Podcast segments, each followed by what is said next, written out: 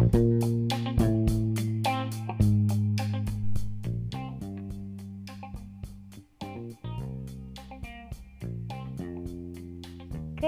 का ट्रेलर इतना बोरिंग होता है कि उन्हें देखने की सारी एक्साइटमेंट ही खत्म हो जाती है। पर फ़िल्म देखने के बाद फिर लगता है कि यार, ये इतनी भी बुरी नहीं है जितनी ट्रेलर देखकर लग रही थी। Film Jumanji the next level को देखते हुए भी ऐसा ही महसूस होता है। साल 1981 में बोर्ड गेम से शुरू हुआ रोमांच, साल 2017 में वीडियो गेम तक पहुँचा और इस बार भी वही वीडियो गेम एक बार फिर हाजिर है उथल पुथल मचाने के लिए।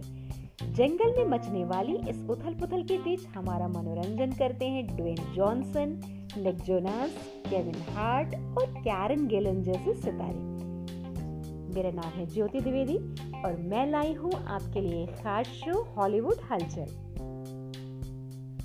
फ़िल्म शुरू होती है क्रिसमस के मौके पर होने वाली दोस्तों की एक प्यारी सी मुलाकात के साथ। इन दोस्तों में शामिल है स्पेंसर यानी एलेक्स वुल्फ, मार्था केपली यानी मार्गन टर्नर, बेथनी वॉकर यानी मैडिसन इजमैन और एंथनी फ्रिज जॉनसन यानी सर्डेरियस ब्लेन दोस्तों से मिलने के लिए स्पेंसर न्यूयॉर्क से वापस अपने शहर आया है। वो थोड़ा उदास है, क्योंकि उसे लगता है कि उसकी गर्लफ्रेंड मार्था उसे पसंद नहीं करती। उसके दादाजी, यानी एडी गेल्पिन भी उसकी उदासी दूर नहीं कर पाते। उधर दादाजी अपने दोस्त माइलो वॉकर, यानी डैनी ग्लोवर से खासी नाराज़ है, क्योंकि उसने दोनों के साझा केटरिंग व्यवसाय से रिटायरमेंट ले लिया था। इस बीच स्पेंसर गायब हो जाता है और उसके दोस्तों को लगने लगता है कि हो ना हो वो जुमान जी की दुनिया में फिर चला गया है।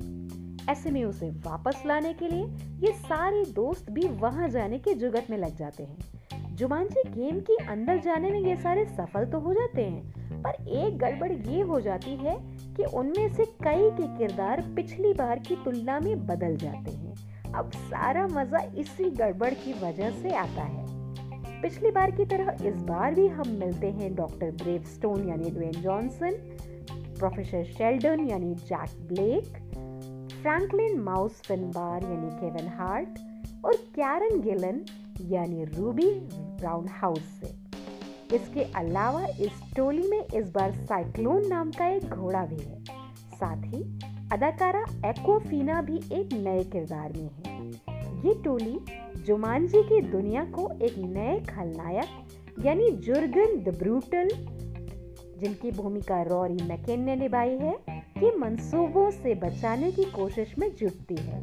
टोली की मुलाकात यहाँ कई सालों से रह रहे एलेक्स यानी जोनास से भी होती है, जो इस बार भी इनकी मदद करता है। फ़िल्म में हँसी के पल आते हैं, पर ये पिछली दो फ़िल्मों जितनी मनोरंजक नहीं है।